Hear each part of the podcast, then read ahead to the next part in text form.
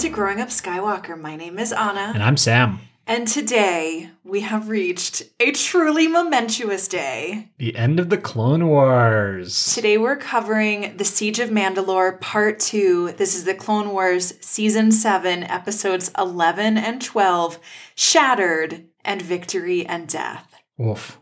The first episode opens with no fortune cookie, nothing. Just part three, shattered in red text. And we pick up immediately after The Phantom Apprentice, which was season seven of the Clone Wars, episode 10. Mm-hmm. Under Ahsoka and Bo Katan, the clone army has crushed the Mandalorian rebellion. Ahsoka herself has captured Darth Maul. And as soon as we open up on this episode, we start threading the plot into the cloth of Revenge of the Sith. Mm-hmm. We see the full Jedi Council meeting from Revenge of the Sith, where Mace and Yoda and Ki-Adi-Mundi are planning to wrest control away from Chancellor Palpatine, possibly let the Jedi take over the Senate. Ahsoka gets an update on where everyone is. Anakin's at the opera with Palpatine learning about the tragedy of Darth Plagueis the Wise. And Ahsoka does not inform the council that she's heard some stuff about Anakin from Maul. About Anakin being the key to everything and being groomed to be Palpatine's new apprentice. We also learn that Kenobi is on his way to Utapau to fight General Grievous. And then the Mandalorians wheel Maul out in a deep freezer yeah, it's a uh, you know it's a Mando puzzle box. designed to, you know, subdue Force users, but it looks like a meat freezer. Does yes. And Ahsoka loads him into a ship, shakes hands with Bo Katan. They take off for Coruscant. And Sam, the clock in my brain is ticking. My palms are sweating even thinking about it. Also, the music is like quiet, low, long chords of like orchestral music. The music is so dope in this arc. But yes, in his freezer, Maul looks at Ahsoka surrounded by clones and just closes his eyes. He knows some shiz is about to go down. hmm In the cockpit, Ahsoka salutes Rex one more time. She says, The Republic couldn't have asked for better soldiers, and I couldn't have asked for a better friend. Rex goes away to get the latest orders, We're in hyperspace right now, headed to Coruscant. and then Ahsoka staggers. She hears Anakin and Palpatine and Mace Windu struggling for control in Coruscant. Mhm. She hears Anakin kill Mace, and in the briefing room, Rex hears the orders from Palpatine's own lips execute Order 66. Maul hears it too in his Maul box. His meat locker. Ahsoka rushes in. Rex's hands start shaking. He drops his helmet, and all of the clones in the room pull their blasters on her. But he mm-hmm. says, "No, I'll do it myself." And he tells her to stay back. He his whole body's shaking, and then suddenly he can't hold back any longer. He mutters something about Fives and loses control. He fires on Ahsoka. Ahsoka is all of a sudden holding off blaster fire from every direction, just a whirlwind of lightsabers. She directs all of the blaster fire into the ceiling. And then suddenly, as the clones are circling her, firing on her from every direction, she disappears. She carved her way through the ceiling. Mhm. So Rex gathers up all of the troopers. He tells them that under Order 66, they have to execute Maul and hunt down Ahsoka for treason against the Republic. Mhm. But Ahsoka gets to Maul first and frees him. He's her diversion. He's like, care to give me a fighting chance and join forces? And she's like, you don't understand how this is gonna work. I'm literally not rooting for you. Yeah. And so Maul is running amok, and Ahsoka is on her own mission. Ahsoka lets him make chaos, and then she uses that time to go down into the hangar of the ship. She gets all of the droids on board on her side, And in about 45 seconds, she figures out the entire mystery of Order 66 and the inhibitor chips. She like uses Anakin's password to unlock Rex's file on Fives' death, where Rex explains that the inhibitor chips in all of the clones have a purpose that no one understands. Mhm. And then Ahsoka gets the astromechs to lock her in with Rex in the middle of the ship. And she tells him, It's not your fault. This is the way that you were programmed. I can help you. And then she has R7 stun him and she gets him to the medical bay. And the droids are scanning and scanning and trying to locate the inhibitor chip, and they can't find anything. And finally, Ahsoka stands over Rex and cradles his head in her hands. And she just keeps repeating, I am one with the Force, and the Force is with me. Rex starts muttering it back. I'm one with the Force. The Force is with me. They link their brains together. And all of a sudden, the chip flashes up on the screen, and Ahsoka yells, Get him under and get that thing out of him. And then all of a sudden, the clones are breaking through the medical bay door, and Ahsoka is defending herself, defending Rex, and then bam, his arms come up. He shoots the clone troopers over her shoulders, and then they get the doors closed. And Ahsoka says, Are you okay? And he says, I'm okay, but it's in all of us. The entire Grand Army of the Republic has been ordered to hunt down and destroy the Jedi Knights. And that's when we open on the final episode of the Clone Wars. So once again, in Victory and Death, there's just the opening green Lucasfilm Limited, red The Clone Wars, Part 4 Victory and Death. The choral music is intensifying Live choir. as this Star Destroyer, the Tribunal, is going through hyperspace. Ahsoka and Rex have no idea how to get out of there, but they put together a plan, and it's not a good plan, but it'll it'll work. And Rex says, "Did you hear Maul also escaped?" And Ahsoka's like, "Yeah, I may have had something to do with that." So Maul is causing a huge wreck, and he's also acquired a wrist communicator, and so he's listening on everyone. We learn that Jesse has taken control. Okay, so Maul dragged a clone trooper's arm through the blast doors, closed the blast doors, and used the severed arm to get at the wrist communicator so he can spy on the clones. And it is just as gruesome as it sounds. It's it's pretty bad, yeah. So Maul, recognizing that Jesse has taken command, Jesse thinks that Rex is part of Ahsoka's plot, and so Jesse's setting up a trap. Maul says, All right, I'm going to go to the hyperdrive and start ripping out these load bearing hyperdrive generators. So he goes in, he kills a whole bunch of clones, and then he rips the hyperdrive apart using he the Force. shatters the entire hyperdrive room. It is uh, just astounding. the ship just shudders out of hyperspace, trailing parts in smoke. And everything is going real bad now. The good guys, which at this point is three droids, Ahsoka and Rex, is looking over the hangar bay because they figure that's the only way out. Because earlier, when Rex was still under the effect of Order 66, he said, destroy all the escape craft, which is, you know, bad news. So they get to the hangar bay and they see as they open the doors, it is full of the entire 332nd. Jesse's there as well as hundreds and hundreds of clones. So, what's the plan? Rex is just so defeated, and Ahsoka says, I have a plan. It's not necessarily a good one. They walk in. Rex has, is standing behind Ahsoka. Ahsoka's got her hands on her head. And Rex says, Ahsoka Tano is no longer a Jedi and hasn't been one for a long time. And we need to get this right. Otherwise, we'll be the traitors. But Jesse's not having any of that.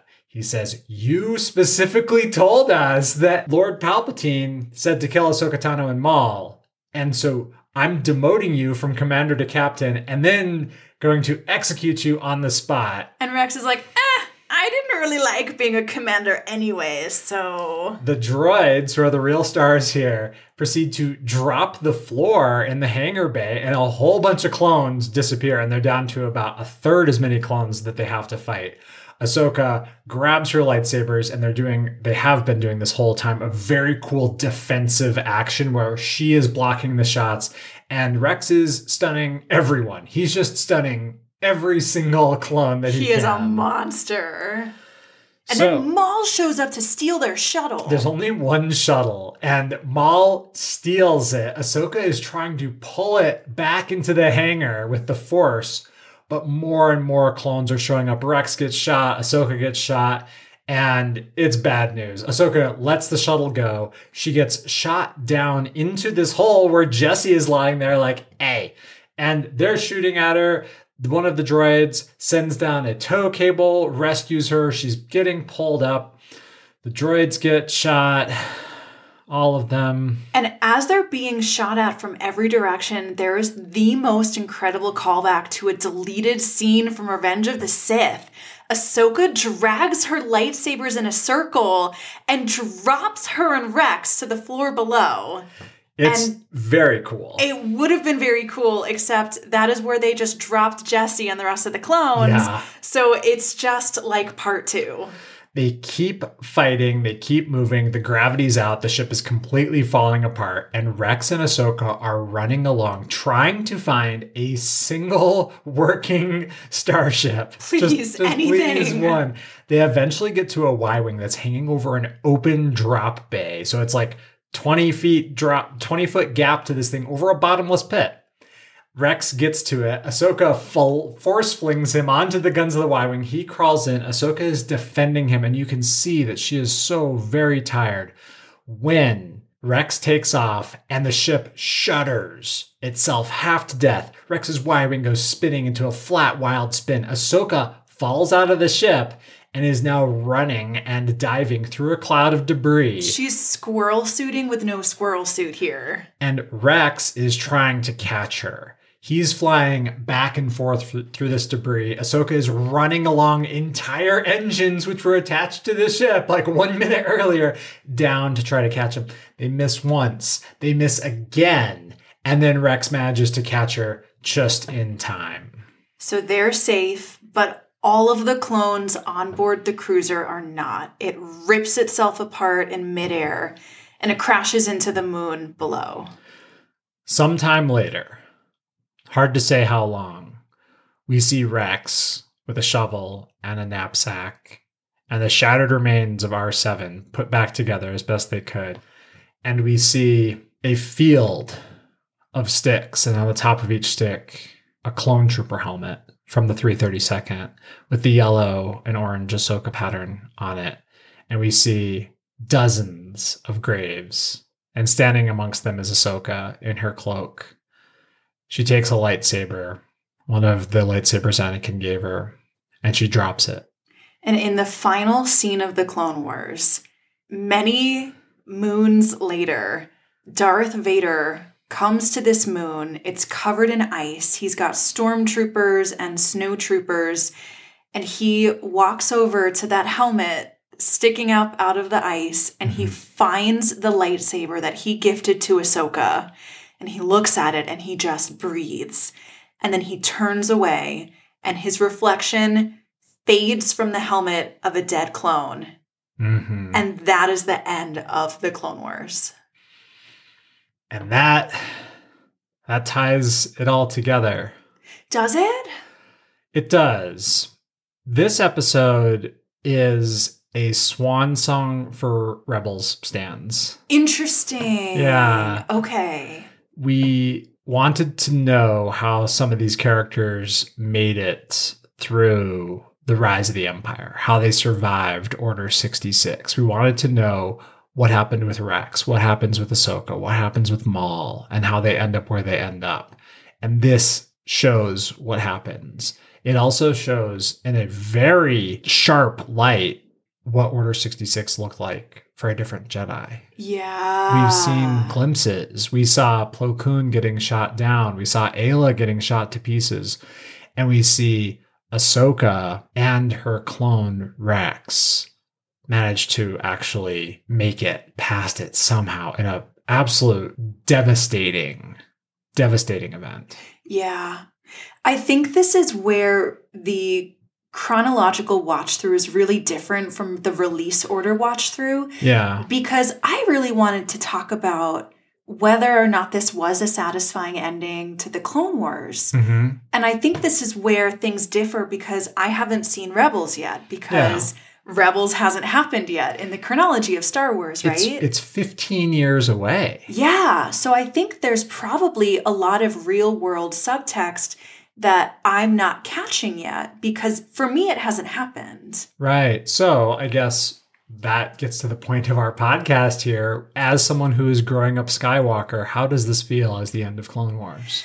Gosh, you know, I almost think for me, the Mhm. new watcher, that the Clone Wars could have ended at Shattered. Mm. And I didn't even need victory and death to feel the epic conclusion of the Clone Wars. Interesting. Because to me, I think Phantom Apprentice was the episode that happened right before Shattered. It was episode 10. That's the one with the two or one big Ahsoka versus Maul lightsaber duel, which is epic. Let me just say, every duel that has happened in Satine's throne room on Mandalore has been my favorite duel. And then the Ahsoka Maul duel of Phantom Apprentice is my favorite lightsaber duel of all time. Mhm. It is absolutely phenomenal. I get goosebumps just thinking about it.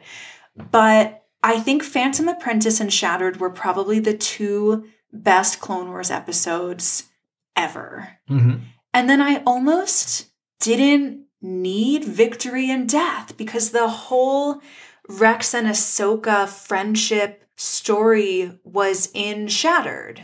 And then Victory and Death is just the escape because it's all one escape. It's the epic escape from this horrifying death trap of clones. Absolutely. But I think I got everything that I needed between Ahsoka and Rex the episode before. When Ahsoka's willing to lay down her life for Rex to bring him back from the edge of no return, from from him not even being an individual anymore. She brought him back from that. yeah. He was willing to lay down his life for her. That's all I needed, right? Like Darth Vader standing in the snow holding Ahsoka's lightsaber to me was really anticlimactic. So I want to talk about that scene a little bit. Okay, yeah. Dave Filoni said that the reason Anakin gave Ahsoka blue lightsabers is a reflection of Anakin's ego, not Ahsoka's. Hmm. Because Ahsoka had been wielding green and yellow the entire time until she ceased being a Jedi. And then when she was gifted these lightsabers again at the beginning of this arc, they were blue, like Anakin's. Oh, so he wanted to make her into a reflection of him? I don't think he perhaps knew that that's what he was doing, but I think that's what he was doing. That is Anakin. And by leaving behind that lightsaber, Ahsoka is showing in some form that she is no longer connected to Anakin. I think she knows more about what happened than a lot of people. That is so heartbreaking because I noticed watching these episodes every time Ahsoka has a chance to talk to another Jedi or another clone trooper, she's asking about Anakin.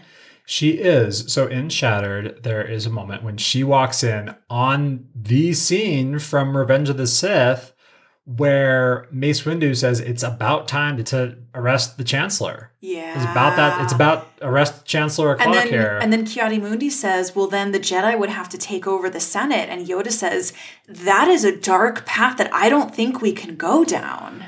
But that exact same conversation cuts off right there in the movie. It continues here. Turns out the council meeting is a lot longer than we realized. And Ahsoka has an interesting growth moment there because it seems like Mace and Yoda are willing to accept her as a Jedi again, and she isn't willing to accept being a Jedi yet. Oh, yeah, she calls herself a civilian. Yeah, she says, I'm just a citizen. I'm not a Jedi. Not yet. I'm not ready to be doing these things. And then Mace turns it on her because Mace is like, Yeah, well, we have business to discuss. And Ahsoka's like, Well, what business?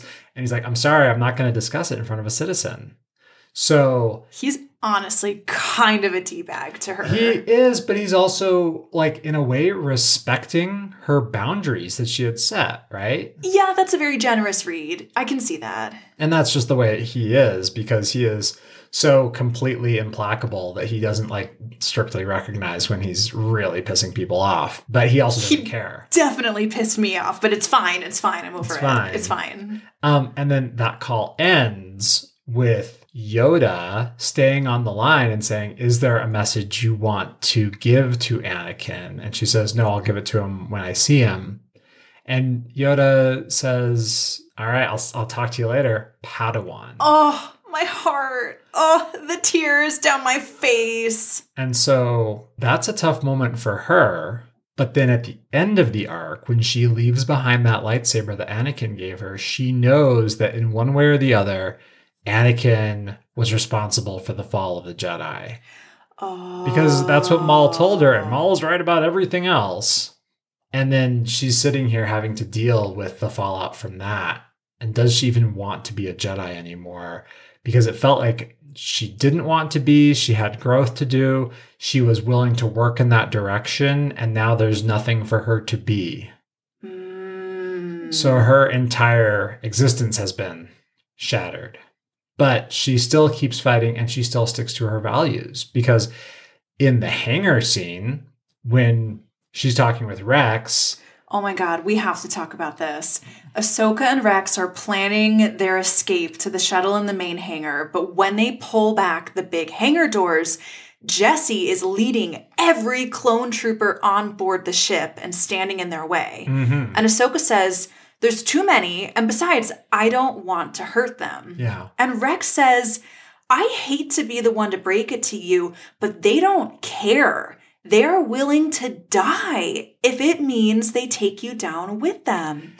And Ahsoka pulls off his helmet and sees tears coming down his cheeks. And then Mhm. she says, They may be willing to die, but I am not the one that's going to kill them. hmm And to me, this episode was about Ahsoka fully maturing into her power and fully codifying this new way of being. yes, She's taking everything that she learned from the Jedi and everything that she's gleaned from the galaxy and its Mhm. regular people and saying, I'm deprogramming Rex, my friend, and I'm deprogramming myself. yep, And I'm no longer a Jedi and I can't be a soldier. So, what am I going to be? I want to be a keeper of the peace. And that's when she has Rex switch his blaster to stun, hmm and she never kills another clone.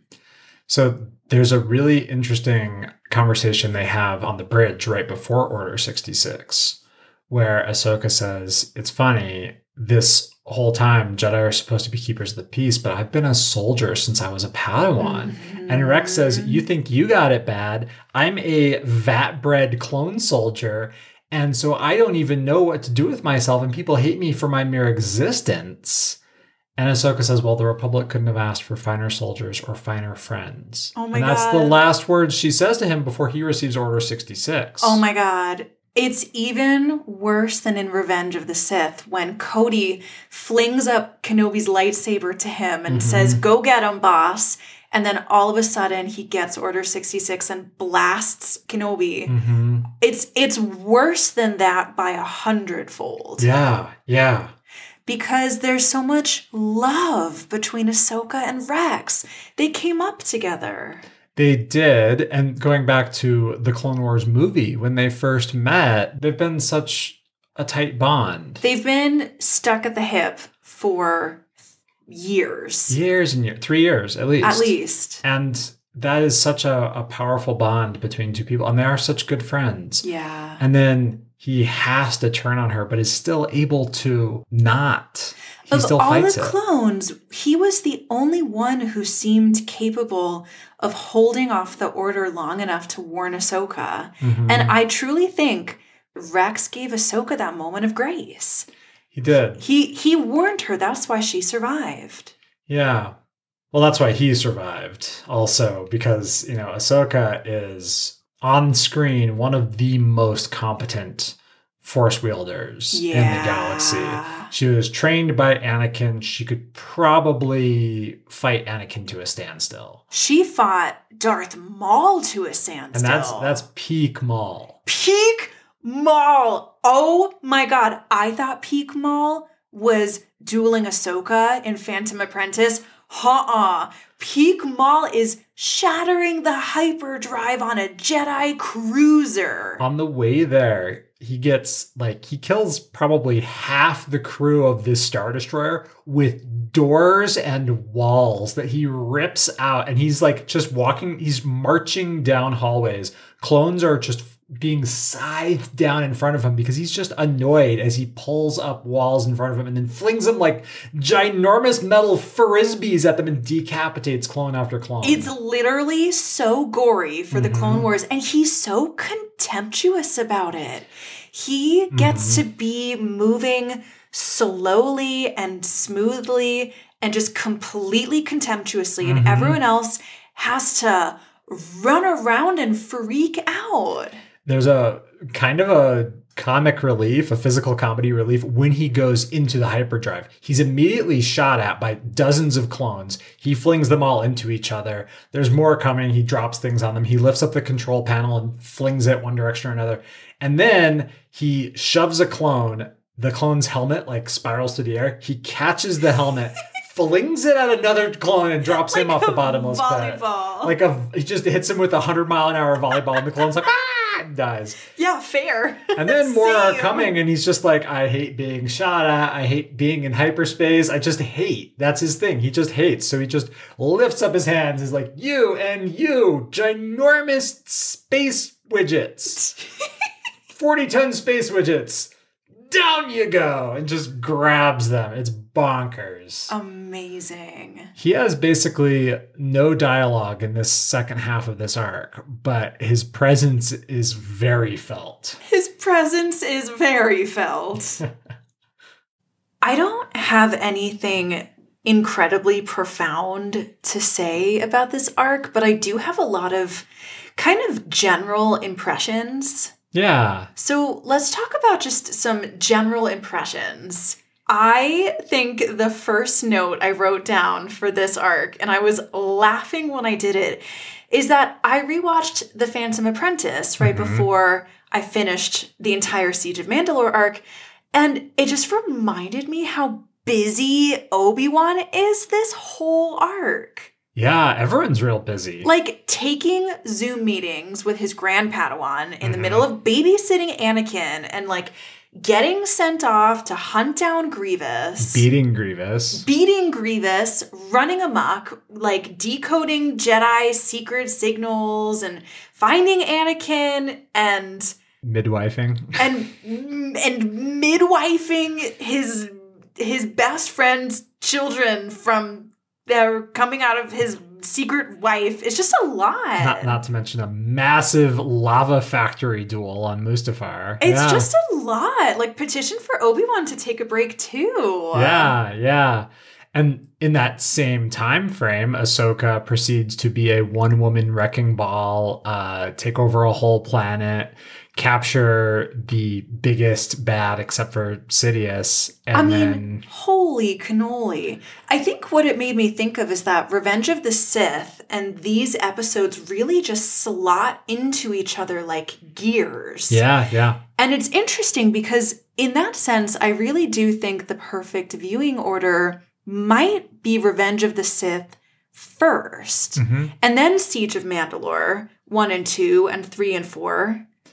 Yeah. I specifically chose this to like ramp up the speed, but I think I see where you're coming from as well. It's an experiment. Yeah, I mean, the possibilities are endless. They Go are. nuts. Like, Mhm. watch one and two and then Revenge and then three and four and then watch one and two and three and four and then Revenge of the Sith. Yeah, yeah. Like, you know, but it does feel like there is so much to keep on top of and they they call to each other. It's Mhm. not callbacks or call forwards. They're just they're happening at the same time. And when you know how one's going to end up, it really makes things pretty crazy. I mean, this arc wrecked me. hmm The whole time I was watching, just the clock was ticking down in my brain, waiting for the clones to turn, right? Because they're so perfect on Mandalore. hmm Ahsoka captures Maul, but she's using the Force to dangle him in midair.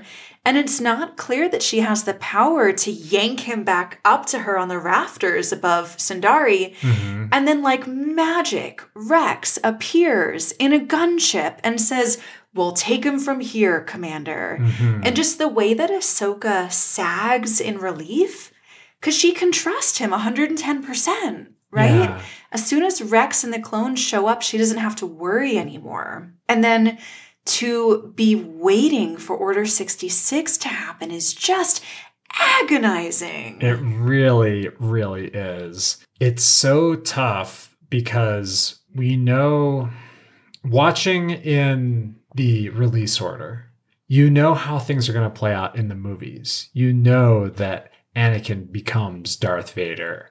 You know that Luke and Leia are twins. And then having watched Rebels in release order because it came out a lot of years before this, at least five, we know that Rex and Ahsoka and Maul survive Order 66. well, I didn't know that, but yes, most people know that. Now I know that. Now you know that. I mean, and it, and uh, Maul appears for one second in Maul in uh, Solo as well, which is well after this. So we know that these characters survive, and this tells their story, and it's so interesting. It's something we talked about a little bit earlier. How this is the humanizing element of the Clone Wars. This is the actual stories of the people who aren't the epic heroes, because Mm. as epic as the fight on Sundari in the throne room and then in the rafters Oh, was, so epic. it pales compared to the fight on Mustafar, which was the actual duel of good versus evil, of light versus dark, the Republic versus fascism. Ooh, yeah, the uh the Maul and Ahsoka duel is like gray versus gray. It is, particularly when we see at the beginning of Shattered, Ahsoka runs around and is like, All right, Maul, I'm using you to cause a distraction. That's a Yeah. very gray action. Yeah. And it kind of puts her later lines of I'm not going to be the one to condemn these clones to death in an interesting light because she's like Maul can cause as much ruckus as he wants. If he kills them, that's on his hands, not mine. Yeah, it is fascinating because when I watched the first two episodes of the Siege of Mandalore arc and I saw Maul propositioning Ahsoka, and then I see Ahsoka turning down Maul, right? Because Maul is saying, no one can defeat Darth Sidious, but the two of us together, maybe we could. Mhm. And then Ahsoka's sticking point is that he's going to kill Anakin. Yeah. Right? And I was like, Ahsoka's amazing. Ahsoka has such a code of justice. Like, yes, queen. Right? And then now, having just watched Revenge of the Sith last week, I was thinking, was Maul right all along? Well, of course. Was Ahsoka just wrong? Did she just make the wrong call? She made a call of trusting in someone rather than having the non attachment that the Jedi Code would have asked of her. Oh. And now she's actually a better Jedi than she was before because when she was fighting Maul in the throne room, she was a light side force user or whatever. She was practicing love. She was practicing brotherly love towards Anakin. But now she recognizes that she can have friendship and she can have all these things, but it's also not and she'll try really hard, but she is practicing non attachment. But she's also not letting other people's deaths weigh on her conscience if she doesn't have to. And she's, Hmm. and so she's not willing to kill to escape. So you think that her entire final trial with Rex and all the clones was like forging her in fire in the Jedi Code? I think it actually created a new code for her Ooh. of something where she is practicing sort of a, a non attachment from everything and a non attachment from like duty because she's scarred by duty. She has she has performed a duty which was traumatic to her, which was capturing Maul and going and seeing all of her old bosses, Mhm. and they're like, "Yeah, cool, you can come back in now." But she never wanted that, and then she Mhm. realized that it's it's all corrupt all the way down. It's a totally corrupt clubhouse, and she doesn't walk back in. And then when she feels the crowning of Darth Vader, as everyone else does, every other Mhm. Force user, and then Order 66 goes off. And Maul is like, oh, that's how he did it. And she's like, all right, what happened? And Maul's like, oh, he used the clones. Sidious used the clones against you guys. Well, here's something interesting. In Revenge of the Sith, we do see Plo Koon and Aayla Secura Mhm. and Ki-Adi-Mundi. We see a ton of renowned Force users, and none of them are staggering the way that Yoda and Ahsoka are staggering, right? I That's was true. almost thinking it seems like Ahsoka is maturing into her force powers like we've never seen her before because she and Yoda alone are the ones who feel Anakin becoming Darth Vader. Or it's a matter of personal connection because the other people who feel that are Padme mm-hmm. and Maul. oh, And Maul has never met Anakin other than a few fights, but Maul has met Sidious. And so Oh. Sidious's ascendancy, his unlimited power, unlimited power is what Maul is feeling. And then Anakin dying is what Ahsoka is feeling. And Holy Darth Vader being risen. Yeah.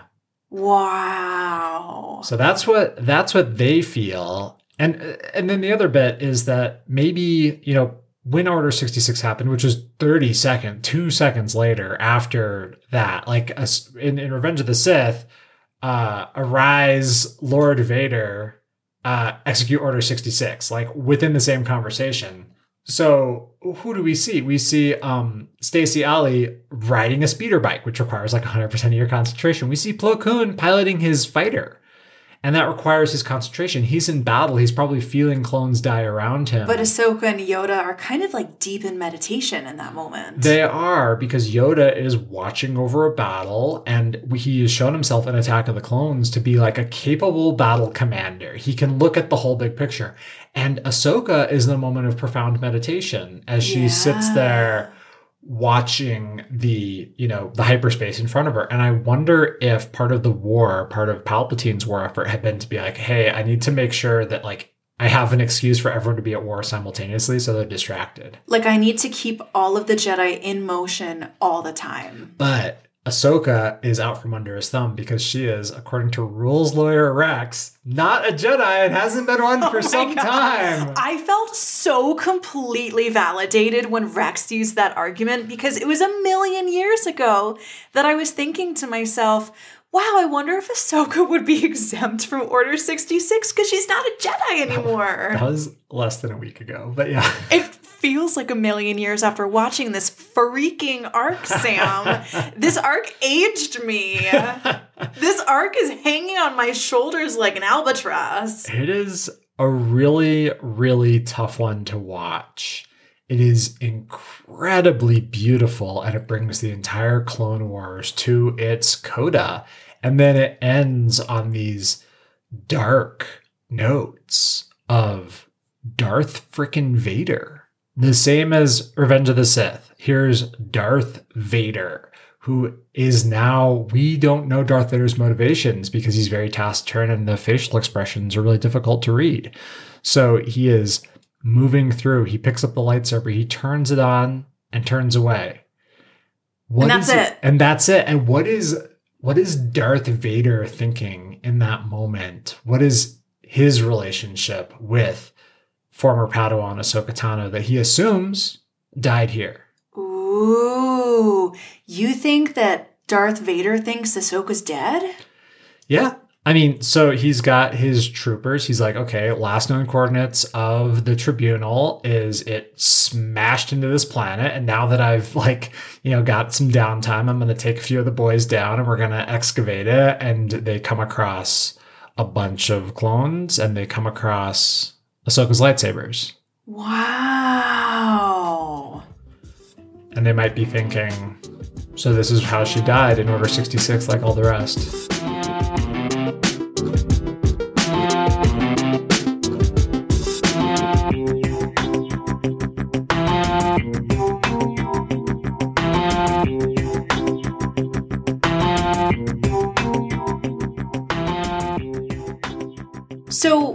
Sam, we were walking around the neighborhood earlier today talking about this arc and mm-hmm. how it's a tragedy. Definitely. This arc is a tragedy. There are no happy endings here. We don't even know where Ahsoka and Rex go. They do have a Y Wing painted in a beautiful blue scheme. We do know where Anakin ends up. We know he's in a world of hurt. Now I'm thinking that he believes his secret wife is dead, his child or children are dead, that his Padawan is dead, Mhm. that his friend Kenobi is off in parts unknown, right? And so, what I said to you on our walk earlier was there's a reason humans have appetites for tragedies. Yeah. Like Shakespeare's tragedies brought the house down. hmm The Titanic is every teenage girl's favorite movie. like we love tragedies and it seems so counterintuitive because they're so painful. But the key point to a tragedy is that there's a catharsis. hmm Tragedies make us remember what it feels like to care for someone so much that when they hurt, we hurt too. Yeah. And so for me the message of this arc of this this deep tragedy and this really painful ending was like hold your loved ones close.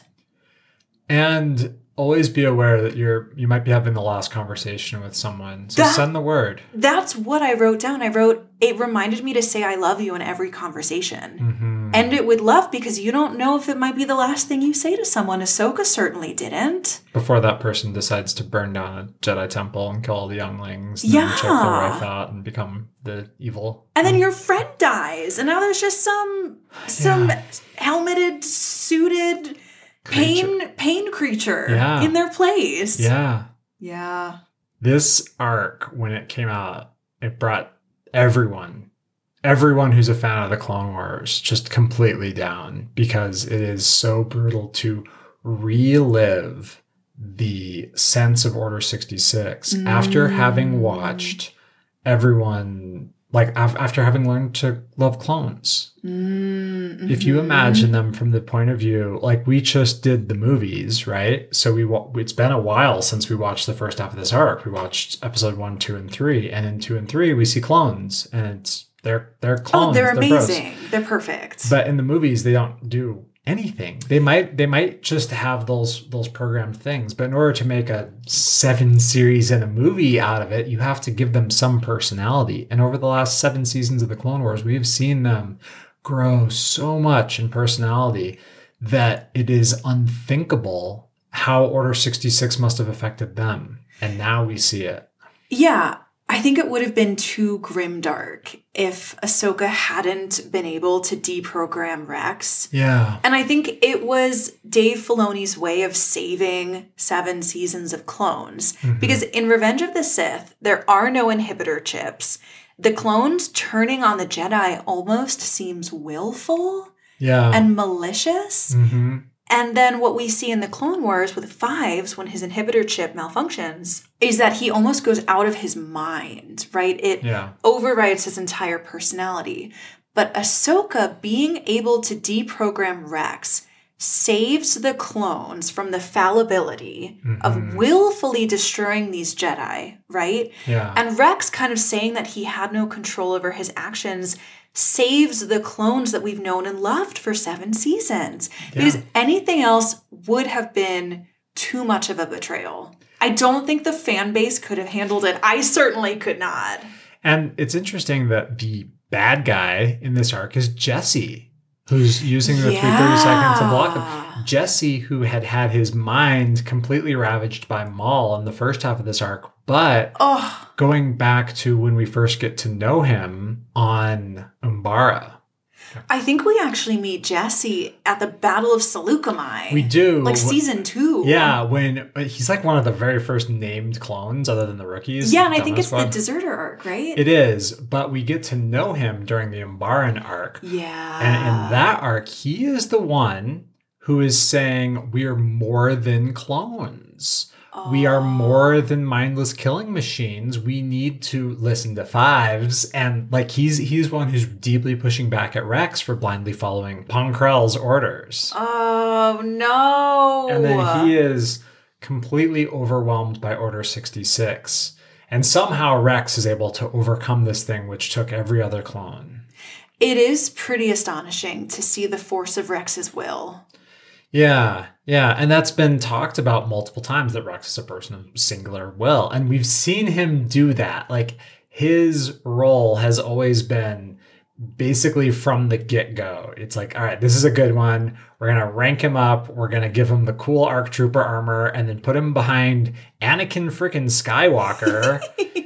and then, sure enough, Rex proceeds to be at the goriest, tightest, toughest fighting of the entire war. And we've seen every every single little thing in this is actually like a carry, a continuation of some previous arcs. In the um the landing at Point Rain, which is the second battle of Geonosis, Mhm. there's another funny scene where Ahsoka and Anakin non-consensually fling Rex, like at the end of this one, when Ahsoka flings Rex onto the Y-wing. Oh yeah. And there's also echoes of the next episode after that, the Brain Invaders arc, oh no. because there is Ahsoka trapped in hyperspace on a ship with a bunch full of, clones mindless clones want to trying to, destroy her. Oh my god. I think there is something so clever in this arc, which is that when Rex snaps under Order 66 and he gathers up all of the clones to kill Ahsoka, he slides his helmet on Mhm. before he gives them the orders to kill her. And I think that's the key to understanding the change in the clones. Yes. When Rex gets Order 66, his helmet falls from his hand Mhm. and he warns Ahsoka to stay back and he gives her a fighting chance. But before he carries out the order, he puts his helmet back on. You can't see his face anymore. You can't see any of the clones' faces. we don't see any clone faces while they're under the effects of Order 66. because they're not individuals anymore. They're just Yep. cogs in the machine, brainwashed and following orders. Yep.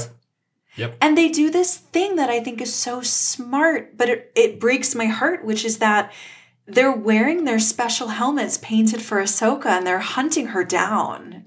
Yeah, And they stop calling her by her name. They call her Target One. they do. And Maul is Target Two. Yeah, they really have to reprogram themselves because even uh in the D Squad arc, like all those droids were pulled from like various Jedi and commanders, and the pit droid belonged to some clone, right? And the clones seem to have like a generally a soft spot for their droids as well. And they assassinate the droids. They gun them down. They say, get rid of these dirty droids. yeah. It's honestly one of the hardest bits to watch in this whole arc. Because the droids are trying so the, the droids are so funny. Ahsoka is like she escapes through the ceiling and she goes to the little droid hut and she turns on her droid R7. R7 who we've seen before in um a few arcs. And uh and R7 like turns on is like, wait, excuse me, what? I'm just getting Literally, updates. What is happening? Who wakes with the up with an inbox with 500 unread messages? That's what that's what happens to those those poor droids. And she's like, I don't know what's going on with the clones. I'm sorry. You need to help me, please. And then she gets together like three droids, like, we will help you, we will have fun. And they they're astromech droids. They're like, Are They're you incredible. Are you off to cause mischief? Because we like mischief. And we she's like, mischief so much. we would like to do mischief for you and they- so hard. And they do. They heroically do mischief They're the so arc. great. They lock Ahsoka and Rex in together. They Mhm. heroically keep the med bay closed so that Ahsoka can get the inhibitor chip out of Rex. It's a real dream team. Ahsoka plus Rex plus three like droids. Oh my god, give me that limited series, please. Yeah, that was fun. That was yeah, fun. this was a swan song for mischievous astromech droids. They're so great. There's so many interesting things uh, regarding rebels in this as well. I know I said that the, at the very beginning, but this is the first time we see Ursa Wren's face at the very beginning. She's one of Bo Katan's lieutenants. Is she the gal with kind of the dark hair and Yep. the slightly gray streaks? yeah, Okay, she looks like tough business. she's tough business. We see her. We see Gar Saxon getting arrested, so we know that he lives. We see Maul and Ahsoka escape, Rex escape, and we see how Ahsoka has gotten rid of those blue lightsabers because blue isn't her. Mm, And all of these things are moved so far forward, but something I'm so struck by in this watch order is that everyone assumes everyone else is dead. oh my god, yeah. Anakin believes that his children are dead. And Pa- Padme, who is Who, dead. who is dead? and Rip. Yeah, believes that Ahsoka is dead. Kenobi believes that Anakin is dead. Yeah, and probably Probably Ahsoka too. probably Ahsoka, probably just about every other Jedi except for Yoda. Wow. Yeah. And there's just really it's so dark coming from like what Order 66 meant because in the original trilogy, it wasn't like all of the Jedi it, it, it was mostly just that like maybe all the Jedi had died in the war because it was a particularly brutal war. It wasn't like the Jedi were specifically hunted down so much. It said that on, on the original Death Star, but it didn't seem like it was something so vicious Yeah. as Order 66. And I think with the remove of time, the emotional whiplash of that is really brutal. And it sets a, a more interesting tone for Force users around the galaxy. Yeah, I remember you saying that Revenge of the Sith was meant to get everyone in place for a Mhm. new hope. Yeah. And I think the Clone Wars, of course, was doing the same thing. The tragedy is just that it spins all of our favorite characters off in different directions into the dark. yeah. And they don't know what's happening with anybody else. They think they're alone. Especially because now the galaxy is covered by this dark curtain of empire, and there's so little information, and there's no way for people to communicate with each other anymore. Because it's not like you can, you know, put up a classified ad saying, Are you an ex Jedi? We're getting together to see who's still alive. It's like, Yeah, that's a trap. Someone's Which- trying to kill you. We literally see that in Star Wars Visions, and it is indeed a trap for everybody. That's a very funny episode of Star Wars Visions. That's the um like ninth Jedi one. That yeah, it's the Saber fun. One. It is great, but yeah, it's totally a trap. Yeah, yeah. The setting in place the rest of the pieces because now we have reached the end of the prequel era. Yeah. And now now we move into the Bad Batch and what's happening in the very short hereafter of the Clone Wars and the rise of the Empire. But now it's a completely different galaxy than it was a month before, two weeks before. Two days before. Yeah, everything changed so rapidly. And I know that Lucas wanted to show, I mean, because there's such heavy notes of this is how the rise of fascism is, Mm. in that friends betray you because they hold a spark for fascism in their in their heart. They hold a flame in their heart and they'll keep that flame and kill you with it. And how people who are just following orders will keep following orders and kill their friends and allies and, and people they've known forever in order to follow orders because that's safer, that's easier. And in a way, that's a more compelling story than an inhibitor chip in my brain made me do it. But watching the conflict of Rex and showing that he was controlled, I think rehabilitates all the clones in a big way. It is a more it is a more ultimately redeeming story Yeah. because there's two ways to look at this story, right? And one of them is that people will cleave to darkness because it's easier or because they mm-hmm. get something out of it. And then the other way to look at it is that people are inherently good and they will grab onto the light side with both hands and you have to rip them away from it until they're hanging on with their fingernails. And I like that story. I like that story too. And that's also, I believe, Ahsoka's take. Yeah. Because her lesson that she learned was these men may die, but I'm not going to be the one to kill them. wow. And that is empowering because she would have been completely within her rights to self defense them all to death, but she carefully deflected every single saber shot. She didn't kill a single clone this entire time. If that's not rising above and living a higher code, right? Yeah. Every single clone on that cruiser was trying to kill her. yeah. And she's getting so tired. The shots are getting through. She's getting tagged by blaster bolts. She's singed all over, right? She's panting. She's exhausted. and she refuses to take the low road. I mean, I got to a point watching Ahsoka defend herself and Rex. Like that image of Ahsoka standing in front of Rex is laser printed on my brain. And I was just thinking, it is a privilege to have a character like Ahsoka. Mhm. It is a privilege to watch her. It's a privilege to know her. Yeah. And the fight scene, the running battle of Ahsoka and Rex rotating around each other, him standing over her with his twin blasters and Ahsoka deflecting every single shot as they run through this Star Destroyer being shot at. Phenomenal. So cool. And it's it- it's perfect. It's it's it's, so beautiful. and it shows like a tighter thing. It shows perhaps the relationship that a soldier and a Jedi could have when it's not a war, when it's them against the world. And that's the kind of thing that like Qui Gon and Obi Wan were doing. They're like, oh, it's just us against this army. I guess we'll just fight them and we'll be fine. Yeah. In a way, Rex has ascended himself with Ahsoka to be at the level of heroism of a Jedi. Wow. Because he's willing to kill, but he's also willing to not kill And to defend. and to defend. And granted, a lot of clones, I mean, all the clones eventually die, but as far as direct damage, I think the droids probably got the most kills.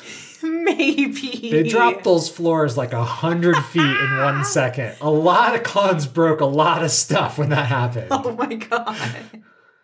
On that note, I feel like I know where we're going. Yeah? All right. Is it time for Baywatch? Yeah. It's time for Baywatch. Baywatch. Baywatch.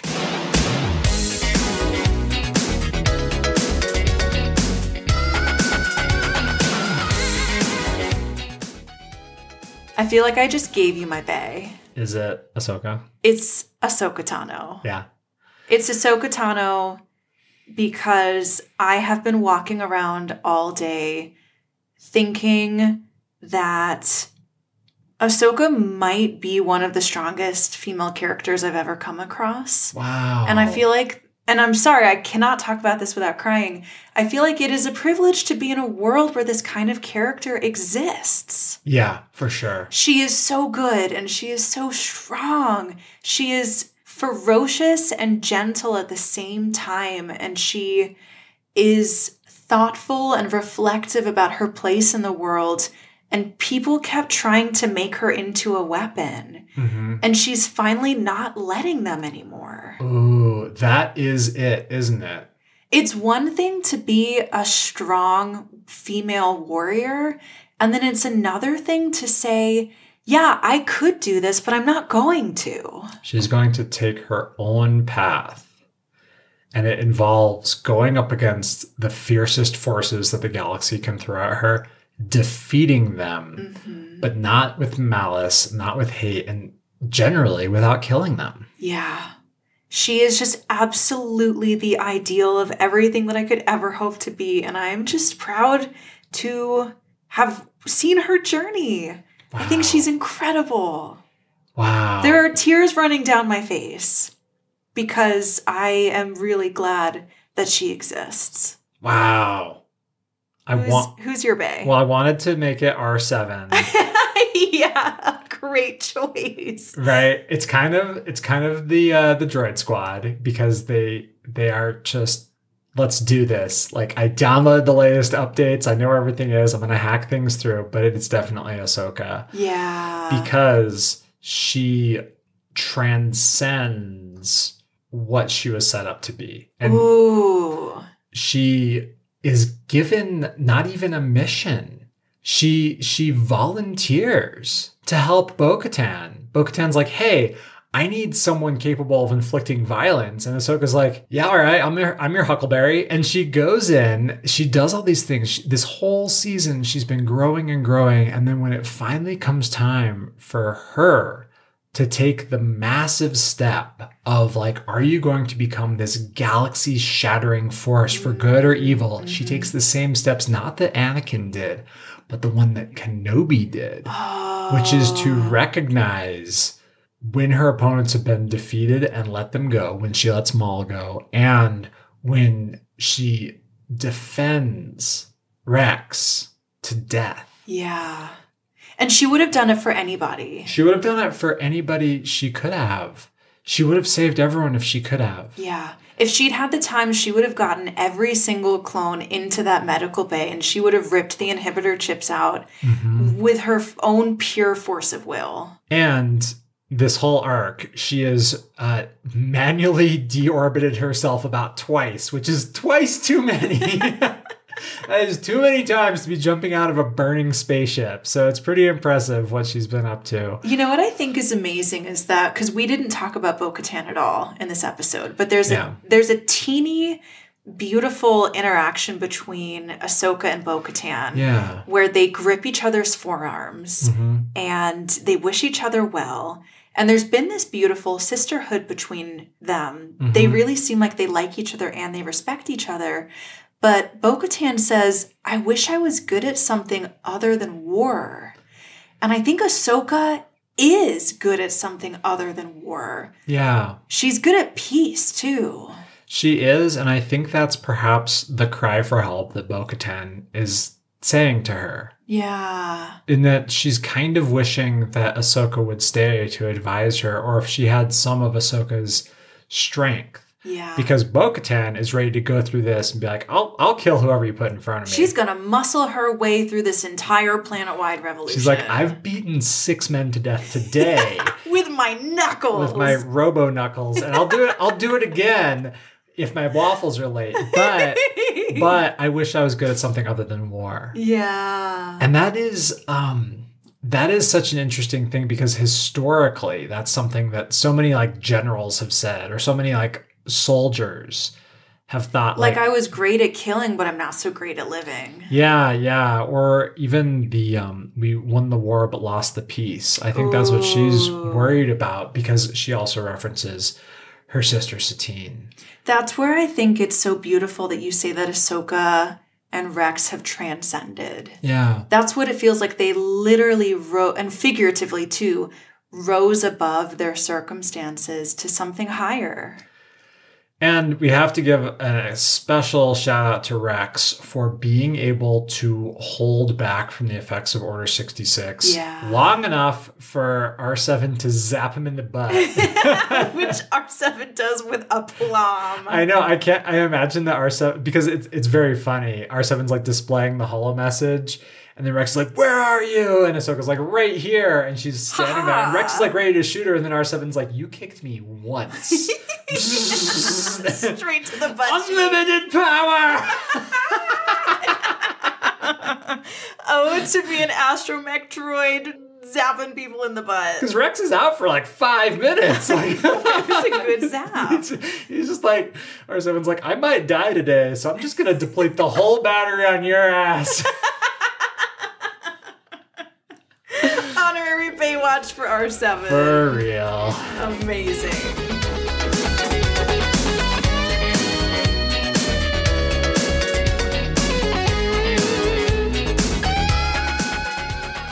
This wraps up the Clone Wars, and it doesn't quite wrap up the prequel era. We got two more special treats for you. We're going to do two episodes for Tales of the Jedi, which just came out, so they weren't in our original schedule, but they are now, and they do fit nicely.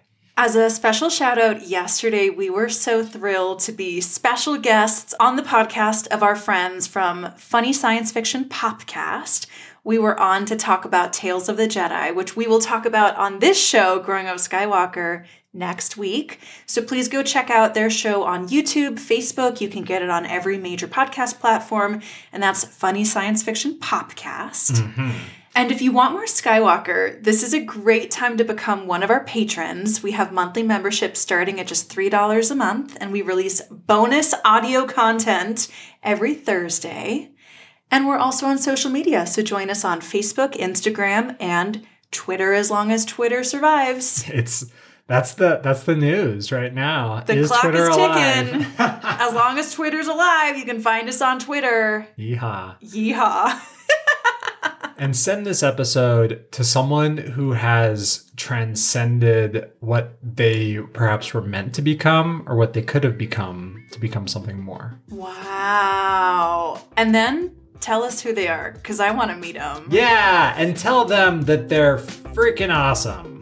Love it. And we'll see you next Tuesday. Bye bye.